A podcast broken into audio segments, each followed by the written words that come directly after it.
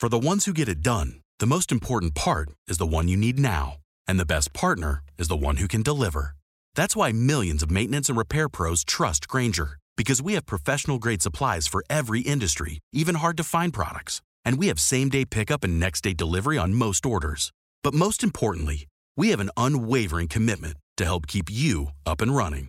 Call, clickgrainger.com, or just stop by. Grainger, for the ones who get it done.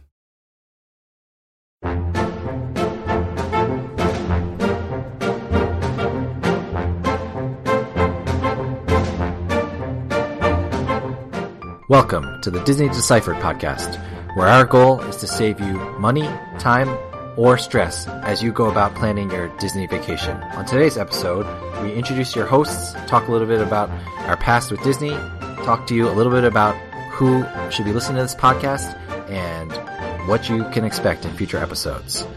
Enjoy the show.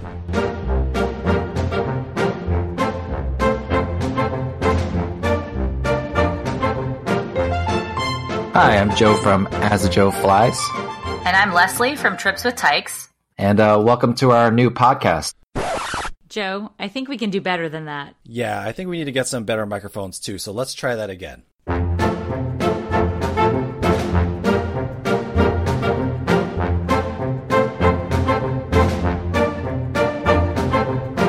Welcome to Disney Deciphered, a podcast that has hopefully saved you money, time, and stress as you've planned your Disney vacation for the last 200 episodes. On today's episode, we take a look back at what's changed since we began and reminisce about some of our favorite episodes. Find all episodes of this podcast at DisneyDeciphered.com, Apple Podcasts, Google Play, Stitcher, Spotify, or anywhere you find podcasts, and we'd really appreciate it if you could leave us a positive review. If you'd like to support the podcast, check us out on patreon.com slash Disney DisneyDeciphered, or you can support the podcast at no cost to you by using me as your travel agent. Get started by emailing Joseph Chung at travelmation.net. Connect with questions for the podcast anytime, DisneyDeciphered at gmail.com, at WDWDeciphered on Twitter, or on our Facebook and Instagram pages, Disney Deciphered. Thanks so much for listening all these years, and enjoy the show.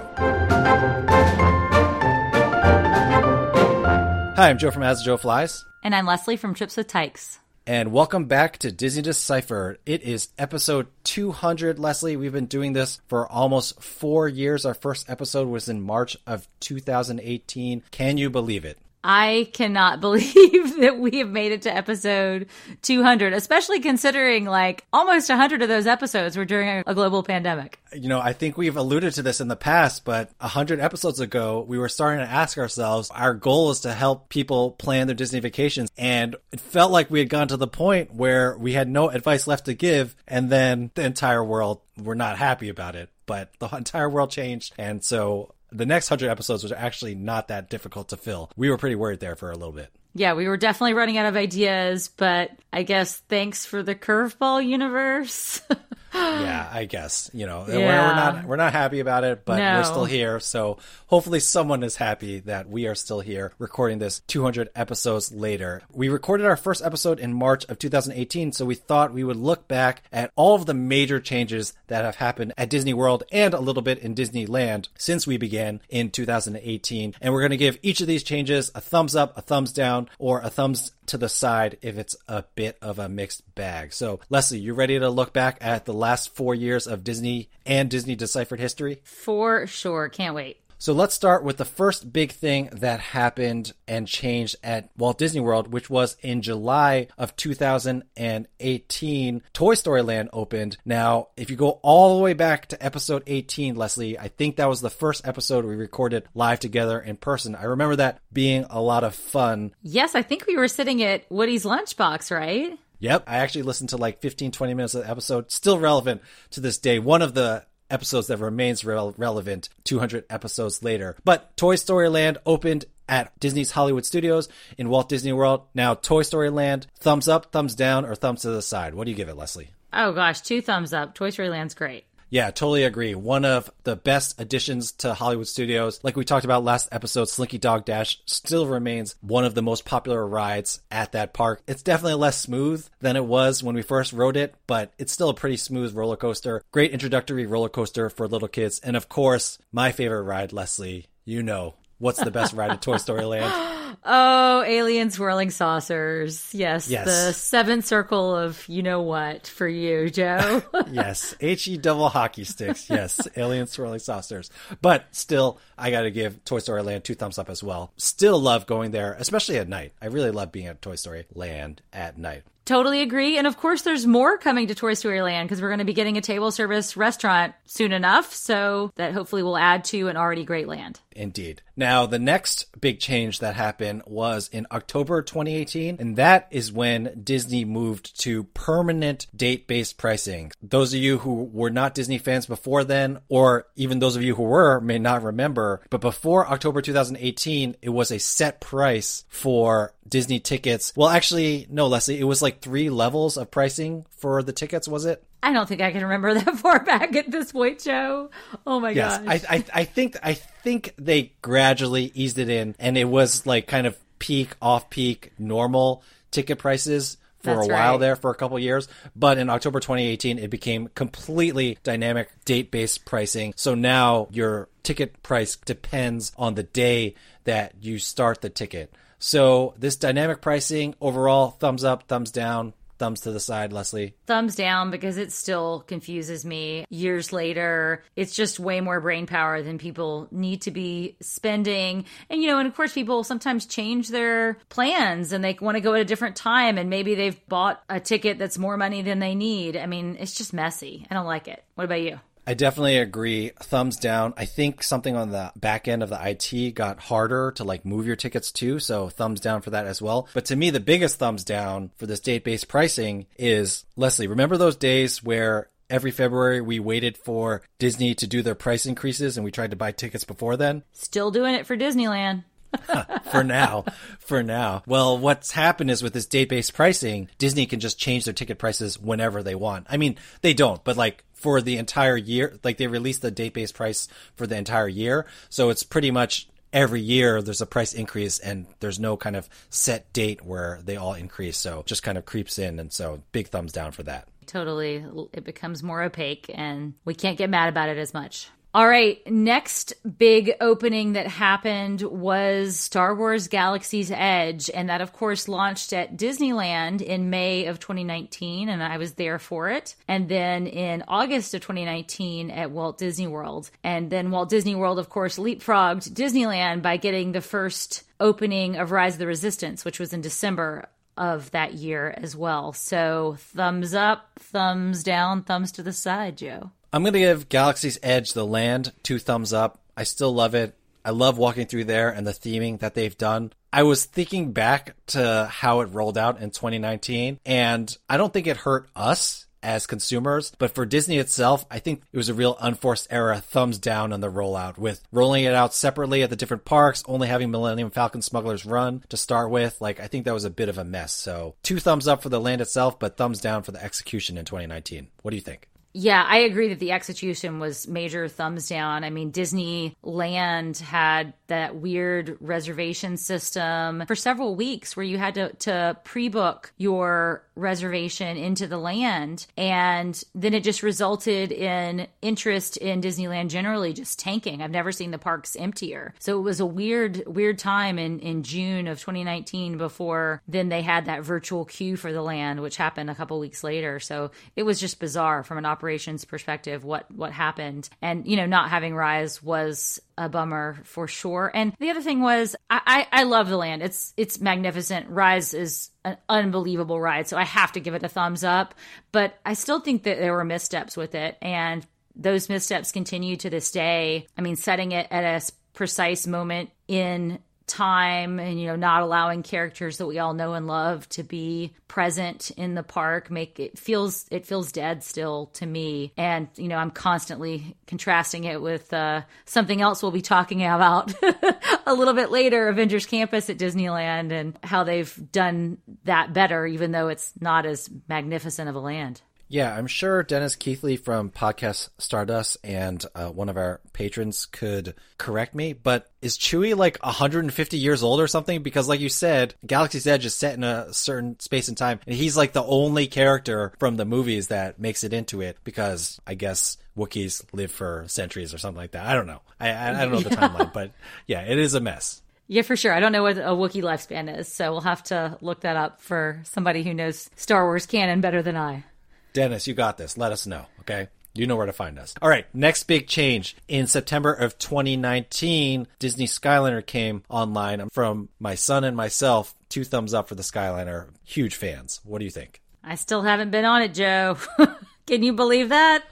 Because we were there. I mean, I can believe it as much as I can believe that the world got affected by a gigantic pandemic. So yes, I can believe it, I guess. Right. But you remember we were there in October, early October of 2019. So a few weeks after it opened. And that's when it had that big breakdown and crash and they closed it for several weeks. So I missed it. I should have been on it at this point. I've seen it being tested and running and just haven't ridden yet. But I, am sure I'm going to give it a thumbs up. I, I love that it just brings more transportation to the parks and it makes other connections possible. And it just, you know, anything that makes the logistics more efficient gets a thumbs up for me. Yeah, and like we've said before, it's really moved the nucleus of Disney World over towards the Crescent Lake area, over towards the Skyliner. So, you know, that just speaks for itself for how big the Skyliner has been for Walt Disney World.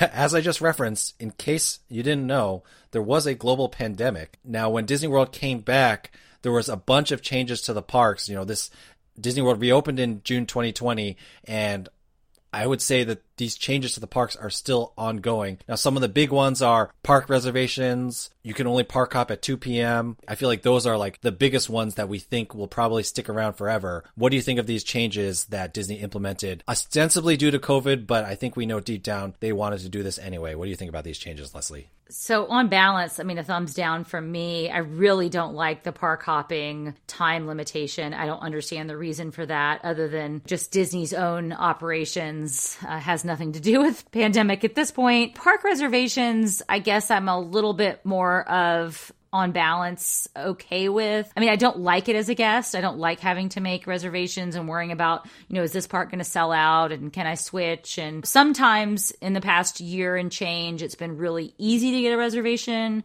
for all four parks. Other times it's been incredibly hard. I don't know where it's going to shake out long term. So I don't love that, but I do love the idea, I guess, of there being a capacity upper limit to the theme parks, but I think ultimately that that upper limit's going to be higher than I, I want it to be.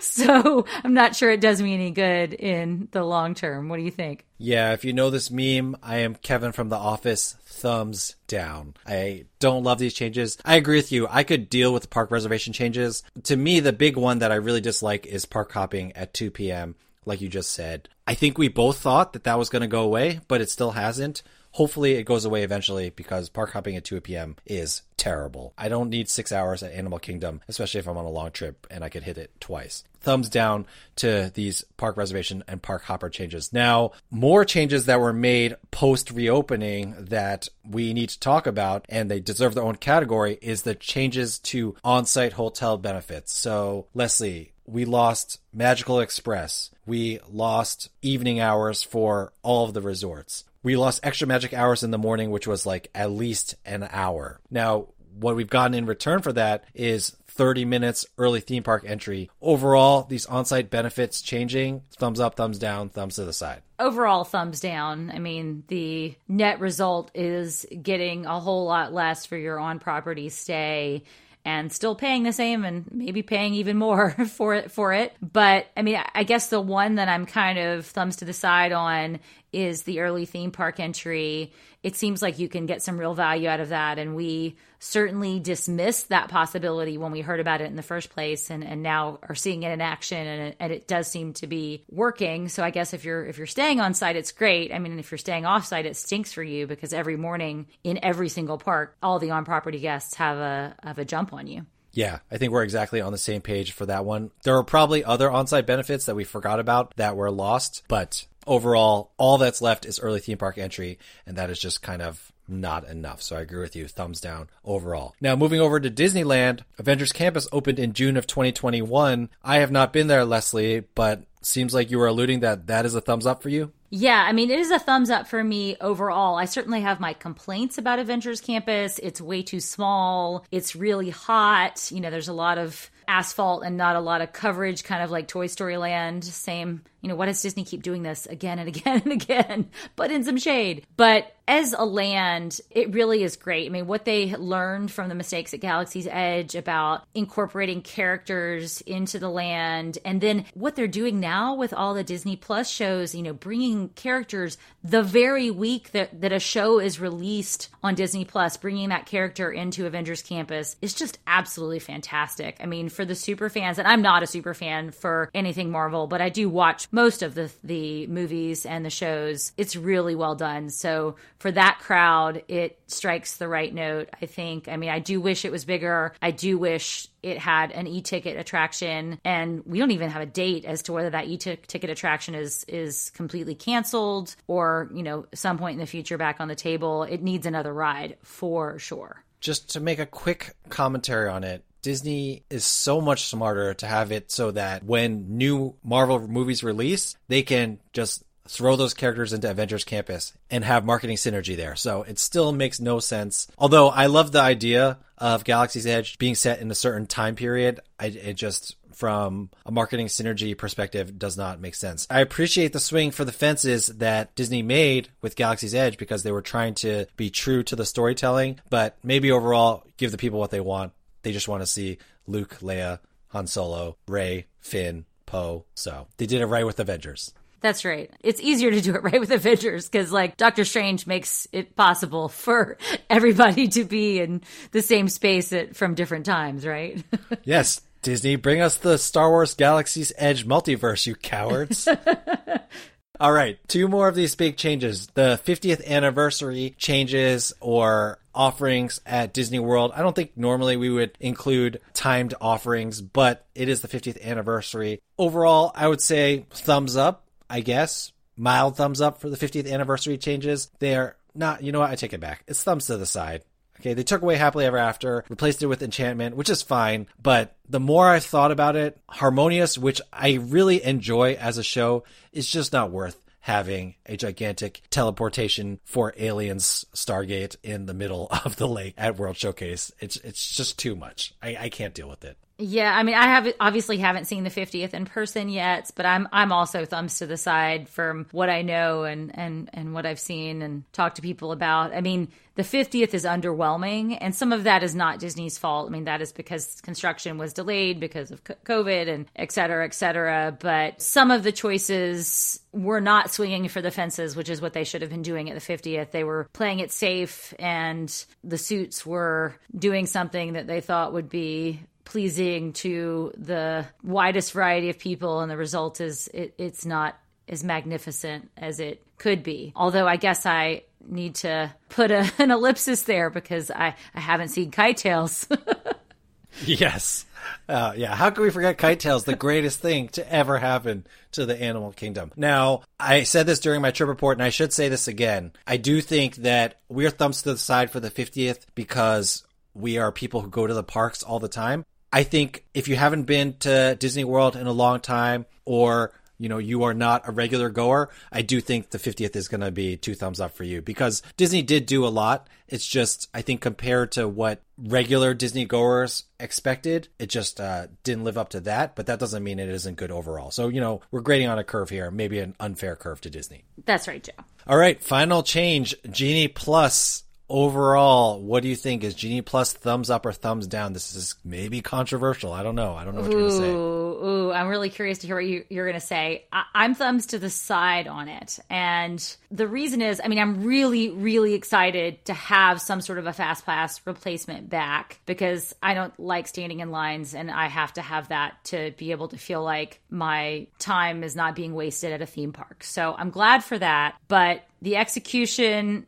has problems. There are not enough attractions in three of the four parks to really make, you know, Genie efficient to make it what I sort of remember the Gloria days of Max Pass at Disneyland being. You know, I don't love there's a 120 minute clock instead of a 90 minute clock. I don't love that some of the best attractions have been taken out of circulation and instead turned into paid lightning lane. I'm not sure about how I feel about the 7 a.m. first booking. You know, I'll have to wait and see how Disneyland's goes because, of course, for Disneyland, you'll have to have scanned into the park to be able to make your first booking with Genie Plus, and I'm not sure ultimately what I'll like better. And I don't like being limited to only riding an attraction once per day. That's a downgrade from Max Pass too. So sorry, Genie Plus. It's only kind of meh. And, and of course, we should add Genie is a total thumbs down, right? Oh yeah, Disney Genie. It's not even worth talking about. It's not even worth rating Disney Genie because it's so bad. Ugh, you you got me all twisted, Leslie. I was ready. I guess I'll still stick with this, but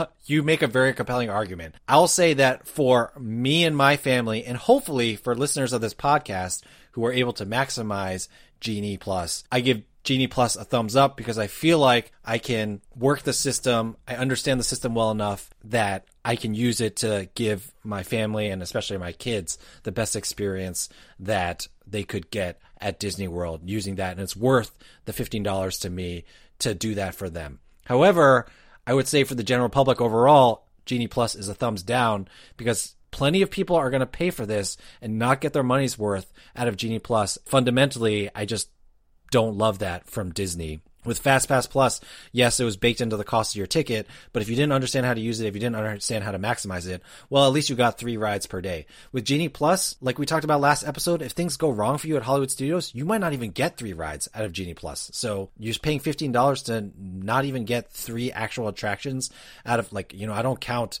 Frozen Ever After sing along as a Genie Plus Lightning Lane. So thumbs down for the general public. Hopefully for myself, you, listeners of this podcast, people who are Disney savvy, thumbs up for that. Yeah, I think that's fair. Personally, for me, it is a thumbs up because I will be maximizing the heck out of it, except for maybe on like Thanksgiving Day or something like that, where you're just going to hit a brick wall. But all the rest of the times, for sure, I will be getting value and it's going to be worth that $15 to me. I mean, I personally, the cost is not a negative for me. I mean, I guess I've been trained paying for Max Pass over the years, and I think that's going to be a little bit harder for the average Walt Disney World faithful guest because getting used to that extra amount of money in the budget does hurt. Yeah, and we should say that Genie Plus has just rolled out Disneyland. Early returns look very good. So we're only talking about Disney World's version at the moment. All right, so we want to end things by talking about, you know, we gave some categories that we're going to choose some of our favorite episodes from the last 200 for. Uh, I don't think I said that sentence grammatically correct, but you get the gist. So let's start with, uh, you know, Leslie and I had to pre-choose these episodes that are still pretty relevant. We did a remake of one of our earliest episodes, which is why visit Disney World at all. That's episode 98. I still find that very relevant episode and listening to it I still agree with a lot of what we said about why visit Disney World. Uh, there was an episode we did within the first 10, which is why is planning a Disney World vacation stressful? I think we were spot on then, but I think it's gotten worse since then, Leslie. I don't know. What do you think? Is it more stressful now than it was in 2018 to plan a Disney World vacation? Uh, yeah, because now you have to make your park reservations, and now you're worried too. I mean, people book a trip several months in advance, and then the COVID situation changes or the rules change, so that's still present as a source of stress in either direction, depending upon what your preferences are for your vacation. So, I mean, I think that's going to continue to remain stressful well into 2022. Fair enough. Other relevant episodes, if you're deciding to use episode 200 as an excuse to go through our backlogs, all our impressions of the various hotels, those still pretty much hold true. And then, of course, our must do rides episode, which was episode 105, recorded in February of 2020. Not much has opened since then, so that's still a fairly relevant episode. Now, Leslie, the award for our worst timed episode is not our Advanced Genie Plus episode, episode 196, which was relevant for seven days. It is the episode released on March 11th, 2020, which was only relevant for four days, Leslie. Is the Disney dining plan worth it? They are still not back yet. Disney shut down on March 15th, and so that episode only lasted four days. In fact, if you let, listen to that episode and bought the dining plan because of it, you never got to use it pretty much.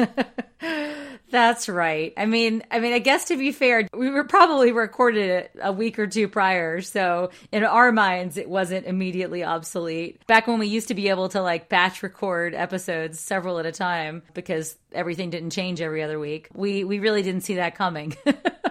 yes, please never tell us that we don't have an amazing sense of timing. Uh now, the next episode category I want to talk about is Leslie, when we choose episode topics, a lot of them we think are going to be fun. We just know that's going to be a fun episode to record. What is one of the most fun episodes you thought we recorded that you expected to be fun? Well, one of the most fun for me was episode 68, which I recorded with you after the Galaxy's Edge opening day. I mean, this was the most anticipated thing in a decade at Disney, I think, and it still sort of rates really high. And being able to attend that and be able to report on that was just personally really fun for me, even as a not a super Star Wars geek. So, and also just sort of share the excitement with you, because um, I think you're probably more of a Star Wars geek than I am, even. Yeah, that was a great episode. That was a lot of fun. I think to me, all the episodes recorded about New Lands opening, like that Toy Story episode that I talked about where we were both there together, all of those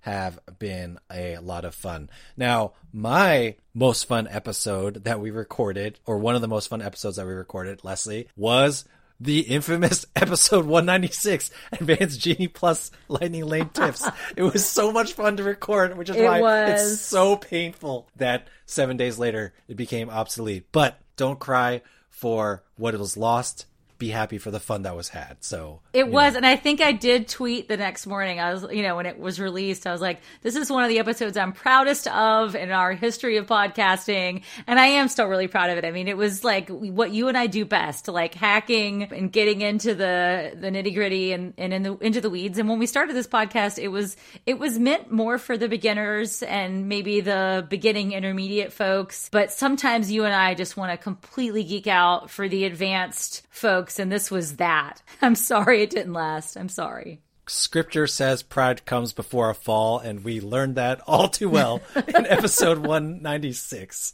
But it was still a lot of fun to record. Sometimes we record episodes, we come up with episode ideas, especially during the pandemic. We had to come up with some filler episode ideas that kind of iffy on whether it's going to be fun or not. But surprise, surprise, some of these episodes become a ton of fun. So, what is your most fun episode that was a surprise to you? The most fun for me was the episode we did on the food for the 50th anniversary.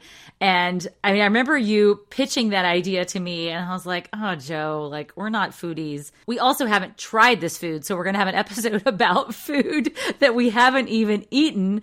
And it turned out to be so much fun just looking at the menus and some of the ridiculous things that Disney comes up with. Cheeto encrusted hamburger bun. It's going to live on for generations to come. Yeah, well, that was going to be what I said was my most surprisingly fun episode as well. I will say another episode. I guess I wasn't surprised that we had a lot of fun recording it, but I did enjoy the detour was Oh, and by the way, that was episode 191 where we did the 50th food. But episode 181, we talked about what we've been watching on Disney Plus, and I had a lot of fun with that episode. In fact, we had so much fun that Leslie and I are talking about doing a updated version of that. So sometimes when we take the detours from the parks, they can be a lot of fun. I guess the food's not a detour from the parks, but it's a detour from what's normally in our wheelhouse. For sure. So I'm grateful for you for pushing those boundaries for us, Joe, because had some good times as a result. Next category is it's not necessarily an episode that we recorded. What's your favorite trip that you've taken since the show has started? So, because of the pandemic, I haven't taken trips as often as I used to. So, I don't have a ton, ton of trips to choose from. But my favorite, honestly, was when we met up in October of 2019. It was my last Walt Disney World trip before the pandemic. And you were there. I took the red eye in. We met up and by the time we were park hopping in the afternoon, I was nodding off in the monorail. because I was so exhausted from having flown the red eye from San Francisco the night before. But it was it's always great to be in the parks with you, Joe. I mean, obviously it's something that we can't do very often with our busy schedules and living on opposite coasts and we're trying to do it with our families to get on a, maybe a Disney cruise here. We've tried and, and had to reschedule multiple times, but it's it's great to get to to meet up with you and sort of share that joy um, in the parks together. Yeah, wasn't that the same trip where we finally tried Monsters Inc. Laugh Floor, which early on in the podcast history, people wrote in angry, angry letters saying, How dare we besmirch the honor of Monsters Inc. Laugh Floor? I'm exaggerating, but people did write in about Monsters Inc. Laugh Floor. So we finally tried it. That's and then, right. Of course, for those of you who were not listening back then, they called on me at Monsters Inc. Laugh Floor and I died. So, uh, yeah. Yeah, It was that quite was a trip. That was a great memory. That was right before I fell asleep on the monorail. So, you know, we peaked. That was it. That made the trip worth it. Indeed. All right. So the last category, and this will be fun to talk about. I asked Leslie a few weeks ago, what do you think our most listened to episode is? You know, what is the episode that has been downloaded the most times? And Leslie, you did not guess correctly. I don't think you were even in the ballpark. Please share with the listeners what is the episode of Disney Decipher that has been most downloaded since our inception? Well, it makes sense now that I see the name of it, given what's happened. But it's our episode about dealing with Disney withdrawal. And that is something, of course, that all of us had to deal with in the last couple of years for various reasons, um, park closures, etc. And yeah, so I guess that's the one. People miss Disney when they can't go. Yeah, we originally recorded that, you know, talking about like, oh, you came home from Disney World and you're not going to get back for a while. So how do you deal with Disney withdrawal then? Little did we know that it uh, got even deeper than that. But yeah, that is our most listened to episode. And like you said, it does make sense. You know, no one cares about our tips. Leslie, they just want to know how to deal with their Disney withdrawal. So, in fact, they're probably just listening because, you know, they're addicted to Disney and they have nothing else to listen to. Well, we appreciate it.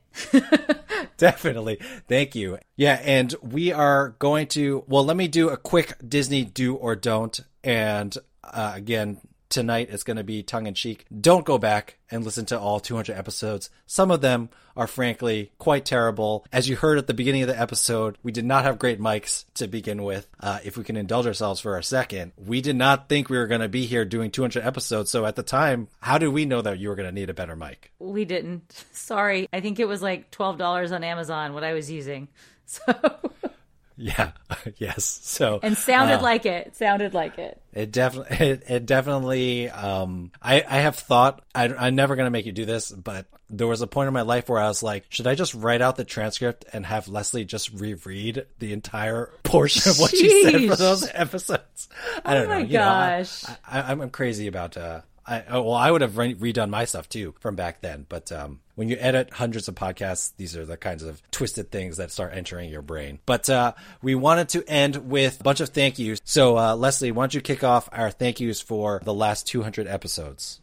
All right. I mean, big thank you to my family for indulging me as they are doing right now, recording all of these 200 episodes and kids getting themselves ready for bed and my husband covering uh, while we record. So that's uh, lovely. It's been especially hard with everybody under one roof this past year. Very grateful to them and for letting me go to Disney all the time so that I have things to talk about. I mean, obviously not Disney World as much lately, but plenty of other Disney destinations. Yeah, and I got to thank my infamously uh, Disney disliking wife for putting up with all this, letting me take the kids, letting me go on my own. We are skipping our Korean drama for the night so that I can record this as well. So, you know, everyone has to make their sacrifices. So, really, shout out and thank you to my entire family for putting up with us for the last 200 episodes. Uh, the next group that we really want to thank is oh, I'm getting a thumbs down from my wife from the window for skipping out on the Korean drama. Ouch. You, know, she- just thanked her.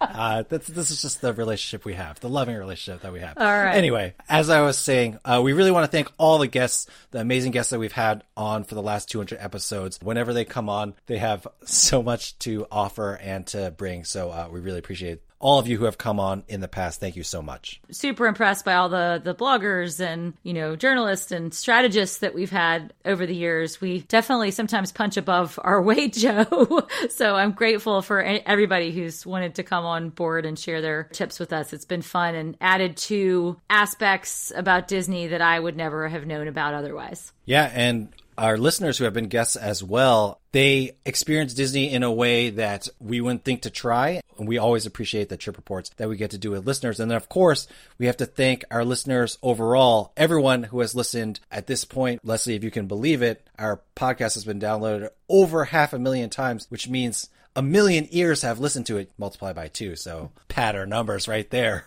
But, uh, you know, we just really appreciate anyone who has taken the time to listen to this podcast, you know, this hobby of ours. We really appreciate all of our listeners for the last 200 episodes and hopefully for the next ones. All right. Only two more groups to thank, Leslie. All right. Well, we got to thank Disney World for being there for us to have something to talk about, right? And and honestly, I mean, I want to thank also. I mean, I work with a lot of great cast members, you know, PR, media departments as a result of what I do, and they know that sometimes I'm critical when Disney has a misstep, and they want me to share that and i'm grateful for those relationships and just for all the, the cast members you know in the parks who have made my disney day that much better i mean those are real superstars I agree. Yeah. Without Disney, uh, we wouldn't be doing this. And we don't love everything that they do, but ultimately, we still love the park. We still love visiting them and we still love what it means to us and to our families. So, big shout out to the Walt Disney World company for letting us still be kids and record this podcast. Final shout out goes to all of our patrons and all who have supported us in the past. Uh, we just want to thank you so much for supporting us. We really appreciate it. It means a lot to us. That anyone would listen to us for free is amazing, but that people are willing to support us and to support this crazy endeavor is even more meaningful to us. So we really want to shout out and thank all our current and our past patrons. Thank you all for your support in the past tons of thanks to all of you. It warms my heart. And this still is a passion project for the both of us, but we really do appreciate the financial support that sort of takes a little bit of the edge off of spending all this time and making wives mad and giving you thumbs down, right, Joe? Indeed. Yeah. And anyone who has uh, become a client through this podcast and reached out to me through that uh, personally, uh, thank you for that as well. It's been great to get to know some of you. We should have said when we were talking about the listeners, it's been great to get to know the listeners as well. From those who told us about Monsters Inc. Laugh Floor to those who wrote expressing condolences for the dolphin shower incident that I had back in November. Aww. Thank you so much, everyone. Thank you. Well, that is enough self indulgence for the next two years or so. So, thank you again, everyone, for listening for the last 200 episodes. Here's to 200 more. Other than that, Leslie, thank you so much for taking the time to talk to me. And I will see you in two years when we do this again for episode 300. Thanks, Joe.